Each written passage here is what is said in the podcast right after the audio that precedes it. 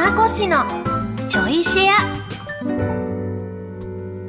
皆さんどうも小松美香子です。この番組は文化放送で毎週土曜日の25時30分からお送りしている小松美香子のサンデーシェアナイトの後ちょいとだけおまけでお送りするポッドキャスト番組です。ということで田淵さんが来てくれました。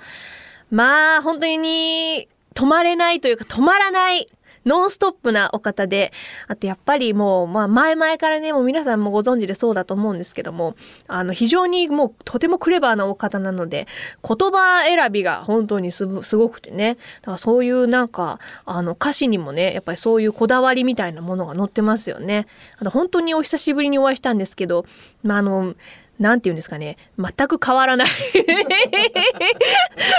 ああ、そうだそうだ。この感じ。田淵さんこの感じっていうね。で本当にいろんな仮面を持っていらっしゃるってね、おっしゃってましたけど、まあライブにね、いらしてる皆さんこそ、ライブでのね、仮面は非常によく見てるんじゃないかなと思いますけど、まあ、やっぱりライブのね、あの時の田淵さんめちゃめちゃ面白いですよね。本当に素晴らしいですよね。一緒に、あの、誕生日、バースデーライブの時とか、あの、ごくまれに、いつもいらっしゃるんですけどね、現場にはね、来てくださるんですけども、ごく稀に参加スタイルを取った時に大暴れするあの感じが、もうバンドメンバーの皆さんとも非常にね、仲が良いので、あの感じがやっぱ青春ですよね、いいですよね。って話をちょっとさっきしてたら、なんかめちゃめちゃ、あれ？それでももう、3年前なの？っていうちょっと切ない気持ちになりました。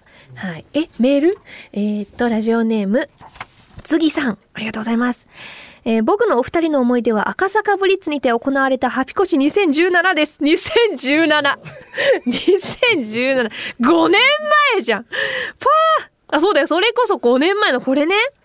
ライブのアンコールにて次の曲へ行こうとする途中、クロスさんがベースから手を離してもなぜか鳴り響くが昨日と、そして次の瞬間、サプライズで田淵さんが乱入。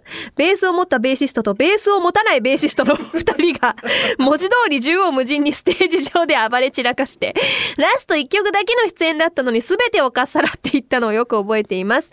お二人はこのことを覚えていたりしますか？これですよ、これ。大暴れしてたやつ。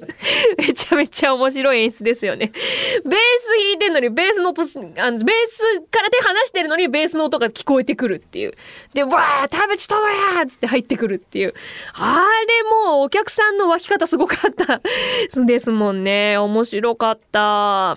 なんかちっちゃいあのお立ち台みたいなものを確か用意してて、えっ、ー、と、中央と右左に置くんですけど、中央のそのちっちゃいお立ち台のところに、あのみんなブーって集まって、もう乗れねえよみたいな感じに なりながらね、やいやい歌って弾いて暴れてっていう、あれ面白かったですね。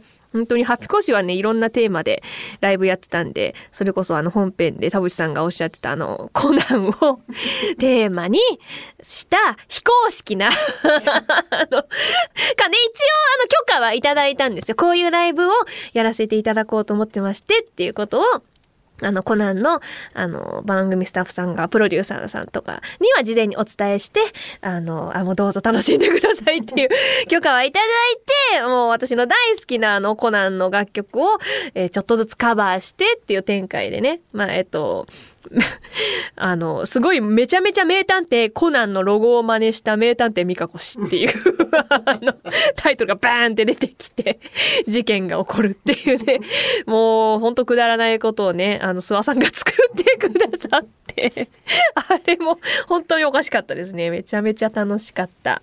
なんか普段、あの、歌えないだろうっていうね、楽曲、あの、それこそビーズの、あの、ギリギリチョップとか、ギリギリチョップ歌えないですよ 普通ライブで。うわ、あれ歌えんのと思って、で、それをまた弾けるのってなってる、あの、ね、ライブのバンドメンバーの皆さんもテンションぶち上がりでしたからね。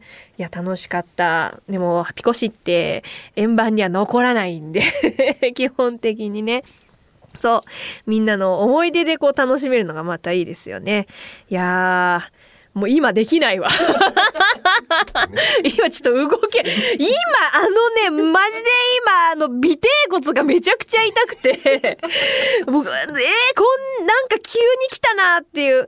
で友達にあのママママの友達にね聞いて前にさお家に遊びに行った時にあった円座クッションあったじゃん。あれって何使ってんの？つって連絡取って教えてもらってお家に円座クッションがやってきました 初めて、初めて買ったんですけど、あの、ドーナツ型のね、多分、あのまあ、産前産後で使う方も多いですし、えー、字とかでお困りの方とかが使ったりするんですよ。多分。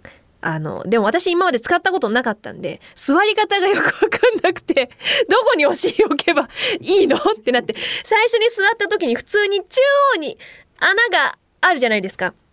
穴を避けた形で座ったんですよ。めっちゃ痛いの。そりゃそうだよね。普通のクッションじゃねえかっていう。あ、そっか、穴のとこにこう、あの、押しのければ、ああ、これかこうかっていうぐらい、本当に座り方がわかんなくて、もう、あの、こんなに素晴らしいものがあったのかっていうぐらい今活用させていただいてますね。来てるね、いろいろ。もう、なんか、腹巻きもしてるし、ああとあの骨盤？ベルト？なんか歪むんですよ、やっぱ。どんどん開いてきてんのかなで、明らかになんか、ちょっとガニ股になってきたんで あ、開いてんだなっていう感じが、私、あの、XO 脚って言って、あの、膝がくっついちゃう O 脚なんですよ。確か昔、ずいぶん昔に言われて自覚があって。だから歩いてるとちょっと膝が、膝同士が当たったりするんですよね。それがね、当たんなくなってきちゃって、開いてる。やだやだやだと思って。たまにキュッてやってたんですけど。いやでもこれ開くのは意味があるから開かせた方がいいのかな？と思ってあんまり気にしないようにしたんですけど。っていうぐらいやっぱちょっとね姿勢も変わってきて見てこそも痛くなって。いよいよもうどっこいしょって感じなんで。もうただ私ぎっくり腰の経験が毎年あるのでぎっくり腰毎年あるんですよ。毎年寒い時期に必ずぎっくり腰になるのをもう2011年から続いてるんで。もう11年ですか。11年ぎっくり腰毎年やってるんですけど定期的に。だから腰がちょっと重いなって時とかあのあまり体重を体にかけないようにする動作はまああのなんとなく身について 悲しきかな。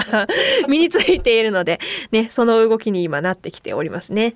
いやー変化がありますねやっぱねああとあれですね、ちょ、11月の質問タイムね、インスタのね、あの、ちゃんと今回は、11日当日、あ、11月、あ、10月か。10月の11日の当日にできたんで、次は11月か。ね。いやー、そう、気づいちゃいました？食べ物の割合多い。それな。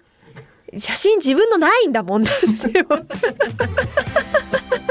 ってことで11月も食べ物多めでお送りしたいと思います。さあこの調子はもうお別れのお時間となりました。改めて小松美香子のサンデーシェアナイトの本放送は文化放送地上波で毎週土曜25時30分からです。ラジコでは1週間タイムフリーで聞くこともできますのでぜひこちらもご利用ください。それではまた次回ちょいとだけこの番組にもお付き合いください。お相手は小松美香子でした。